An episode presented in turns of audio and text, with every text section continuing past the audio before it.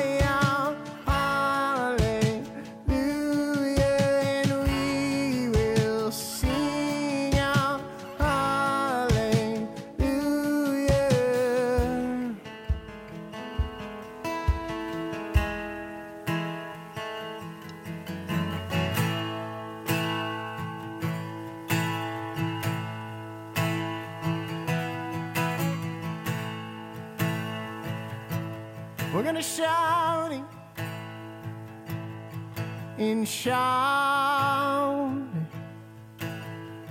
Go on and scream it from the mountain. Go on and tell it to the masses that He is God.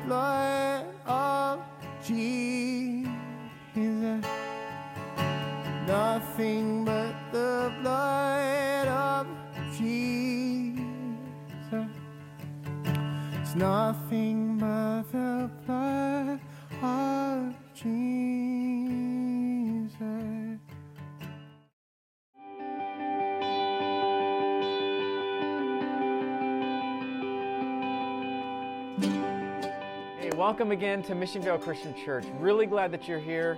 We are back in a series called Ready or Not through the book of First Thessalonians. We're in chapter 5, and we're going to get to verses 1 through 11 in just a moment. But before we do that, I just want to just give a big shout out to all of you at MVCC family who invited friends and family members and just neighbors around you, co-workers. There were a lot of people here on Easter, and I know there were a lot of people that were touched with the love of God. And most of all, the good news of Jesus Christ. So we're really grateful for those who came. I want to ask that you just pray for all those that were with us that they might return to MVCC and we might have opportunity to just bring them into a close relationship with God. And even if they don't come back on the next Sunday, you know, there might be a time in their life they're really having some, some trouble or hardship, and they're going to remember this place and they're going to remember you. And so um, I know that our desire here is to be a reflection of who God is, and uh, I just want to say that you did that well, and I am just so excited about what God is going to bring through the remainder of the year. All right, we are in Oh, and we had 19 people who made a commitment to Jesus Christ in baptism on Easter Sunday. It was awesome. Our entire uh, pastoral staff had the privilege of just baptizing people, and it was just it was just a moment in time where you stand back and say, God, you are working, and we're just so glad to be a part of what you're doing, God. So, great day. We're looking forward to many more souls uh, who are going to be won to Jesus Christ. Hey, we are in the fifth chapter. If you have a moment, you might want to just turn there. We're going to read verses 1 through 11. But before we get to that text, I just want to set the stage for this fifth chapter, uh, being that we had a special message on Easter. We're picking it back up here in this uh, series called Ready or Not. Ready or Not basically means we want to be ready for the second coming of Christ. Not just our soul uh, being ready by being in relationship with Jesus, but we also want to be ready in how we live. Every day matters and every single moment counts for God and His glory and for the good news. So, um, when Jesus was on the earth, before he was uh, ascended into heaven, he had 40 days with his 12 men, his disciples. And um, he had basically imparted, imparted to them um, their marching orders, if you will. He gave them the command I want you to go and share the gospel with all of creation. And I'm sure in a lot of those discussions, Jesus was encouraging them, he was commanding them to go, he was also um, empowering them through the Holy Spirit power. And um, I just, I just think there probably was a moment when Jesus had them in a captive audience in a really intense moment, and he said, "Look, you guys are it. You've seen me do the work of the ministry. You've seen the miracles. You've seen how I've treated people. You saw that it was all about glorifying the Father and how I went to the cross and suffered and died. And now I have risen again and I'm with you always to the very end of the age. You guys are it. I empower you now to go. And one of those cities that the gospel spread out to over the next uh, years was through the Apostle Paul being touched with the love of God, and that was the city of Thessalonica. This particular letter was written to this amazing city that had everything going for them but one thing, and that was a lack of God. So when God sent Paul into the city, he went right to work. He loved the people. He, he saw an opportunity to share the gospel with many, and so he did, and a church started. He was only there for three weeks, but so much happened in those three weeks, and the gospel was just like spreading crazy good like wildfire from house to house, people to people. The city was being turned upside down with the good news of God. Out of all that, this was a first generation church. They had a lot of questions.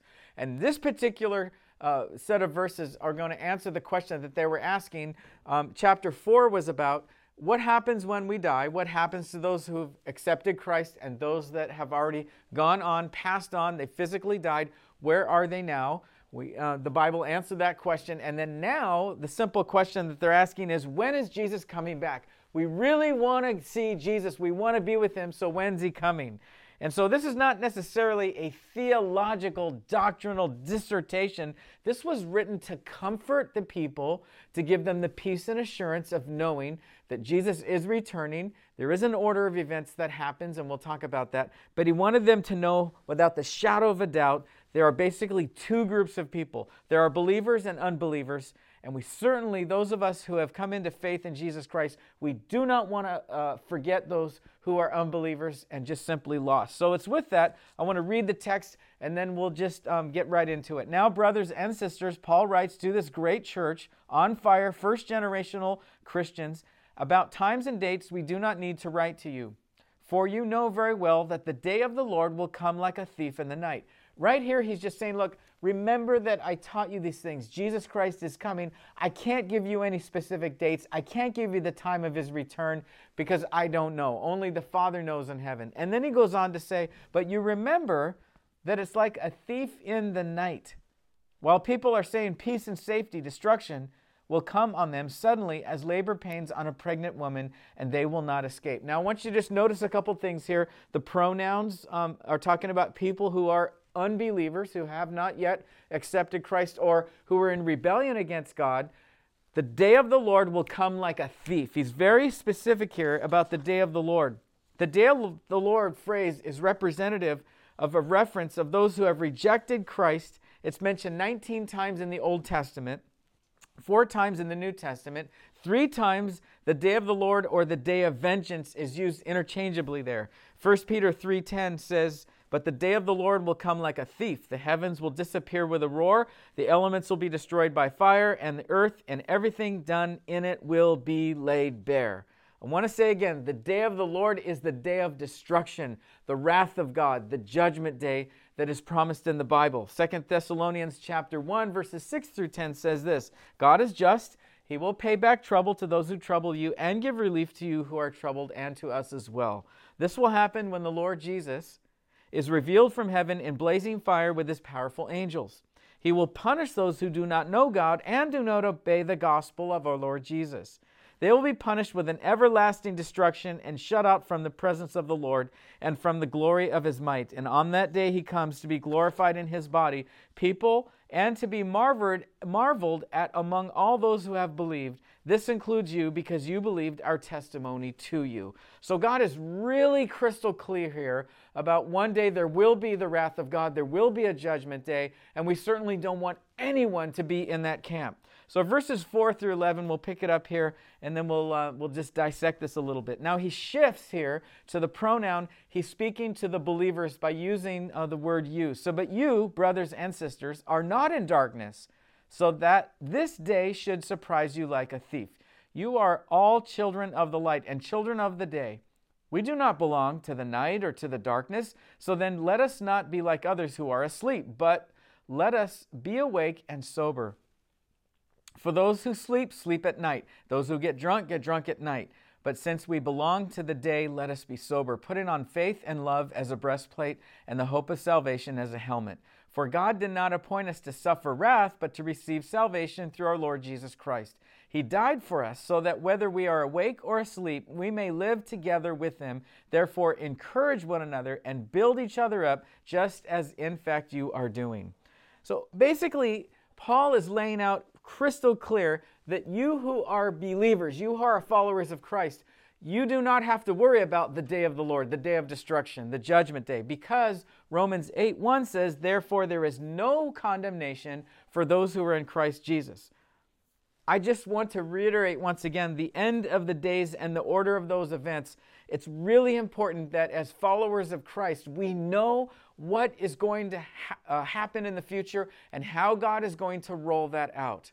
So, again, I want to say um, it's really important. There's two objectives here in this quick message. One is I want you to know and understand the end of days. And secondly, I want you to know what are we to do about that. So, let's just talk about the end of days. The Bible is crystal clear on the order of events. And I just, I just think it's so important that if you are a Christ follower, we need to know what's going to happen in the future because there's a lot of people out there who are asking questions, who are wondering a lot of things, and we certainly have been privileged to have uh, uh, the end of days laid out for us. So the Bible talks about peace and safety. There will be a so called peace and safety before the day of the Lord will happen. There will be an anti world leader who's going to come, the Antichrist. He will come for a three and a half year period, appearing to solve all the world's problems, whether they be economic, whether they be racial tension, whether they be spiritual problems. Um, he's going to appear to be able to solve all these world problems. He's also going to uh, uh, bring a temporary peace plan, a treaty with Israel, appearing to rebuild the temple and then he will renege on that treaty. This is all coming from the book of Daniel and the book of Revelation and the book of Matthew in chapter 24. There will be a three and a half years where he will then, the second three and a half years of that seven year period, where he will demand a total allegiance to himself. He will appear and deceive people, thinking that, uh, wanting people to believe that he is now God.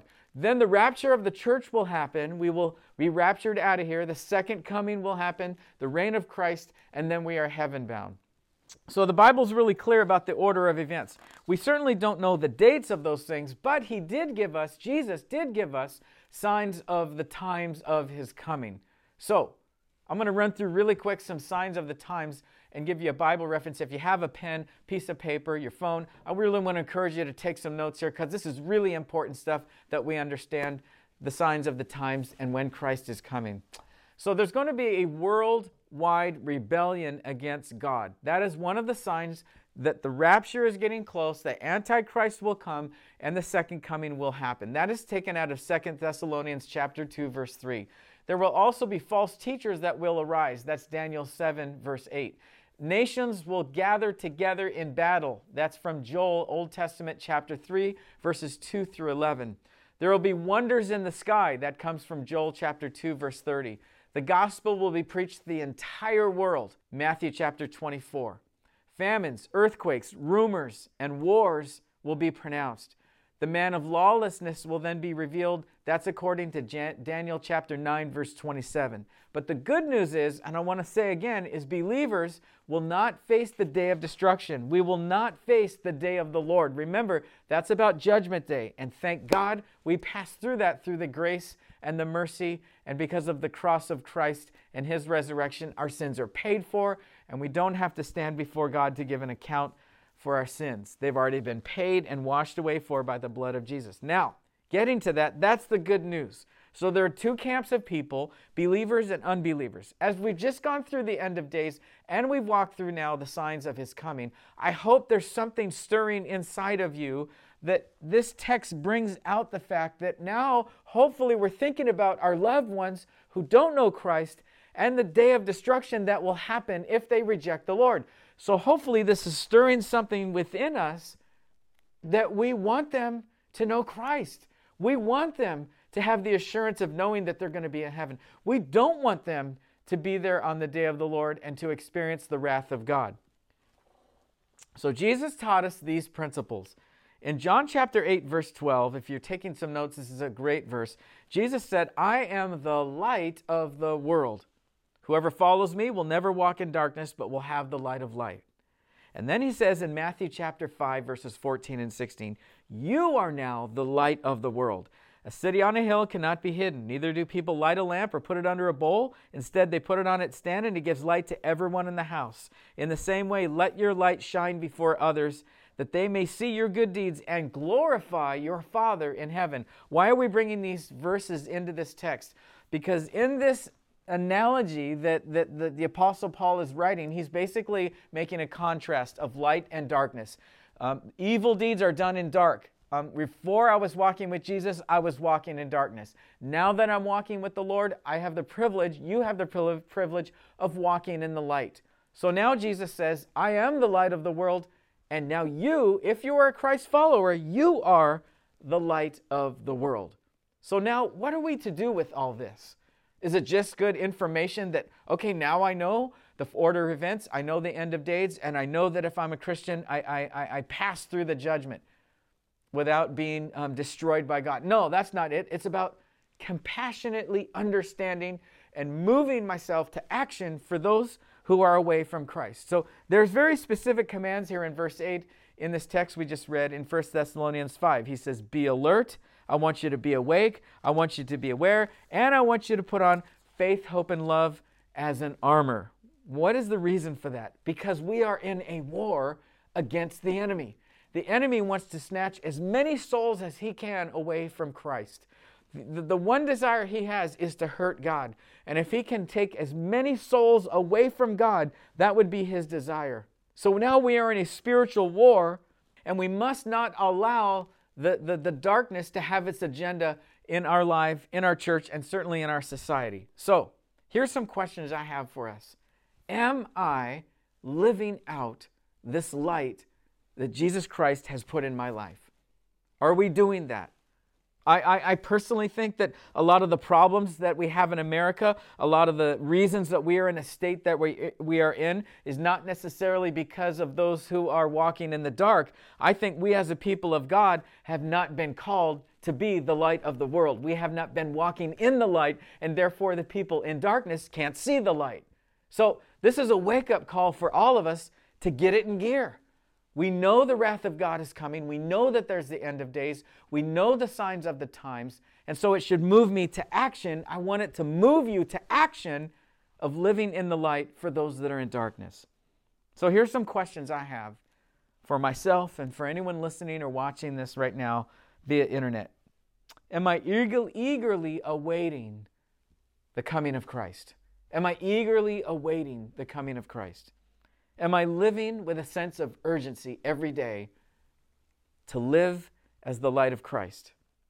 Am I in community with others, just as the 12 friends of Jesus were? And last question, most important one, I think, is Are you ready? Is your soul ready to meet God?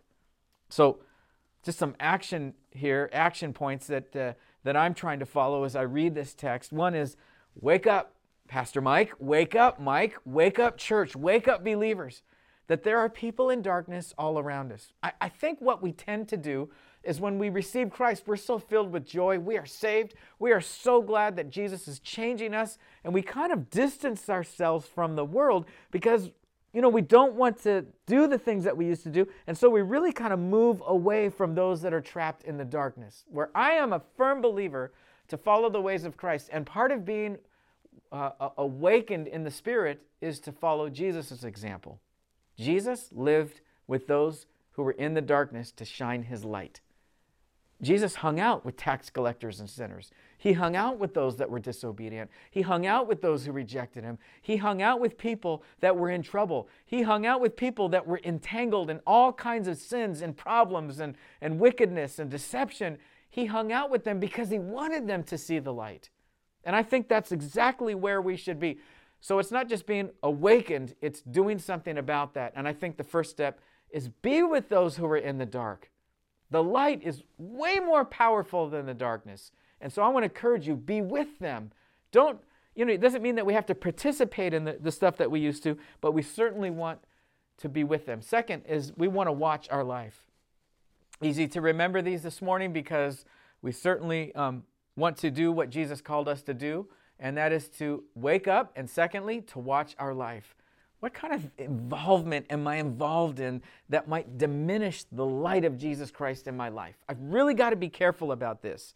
I, I want us as a church to really re examine ourselves. And that means the decisions that I'm making, where I'm going, what I'm thinking, what I'm doing. I, I want to make sure it's as simple as this I, I'm, I'm, I'm, I'm following the light of Jesus as he called me to be the light and doing what Jesus would do and going where Jesus would go to the hurting and lost people to let them see the light of Christ. Hebrews 9:27 says this. Says it is appointed for a man to die once and then face the judgment of God. And one day every person will have to face God. Here's the question. Do I really care about that? Do I care and love for the peop- people that are around me that are just simply lost or in rebellion against God? My, my hope is to be like, in closing here, the author of this amazing letter, the Apostle Paul, who stood in the face of opposition constantly in his life, yet he was never intimidated. He was always willing to portray the light of Christ. When they said, Hey man, Paul, we're going to kill you, he said, That's okay. To die is gain. Well, Paul, we're going to let you go. Well, that's cool because I'm going to keep sharing the gospel of Christ. Well, Paul, you know what? We're going to make you suffer. Well, that's okay because that means I get greater reward in heaven. That's that's the way I want us to live. And I hope this has been encouraging for you. If you are not ready, absolutely sure you can be ready by receiving Christ into your life now. And I want to give you that opportunity to do that. And it's simply saying a prayer like this Lord Jesus, I surrender my life. I give you my life. I believe in you. I receive you. And now I want to follow you. I believe that you died on a cross and rose again. And I believe that you're coming back. I'm sorry, God, for the sins that I've committed against you. I ask that you would forgive me. I receive you now in Jesus' name. Amen. Hey, if you made that prayer, that is the best prayer of your life.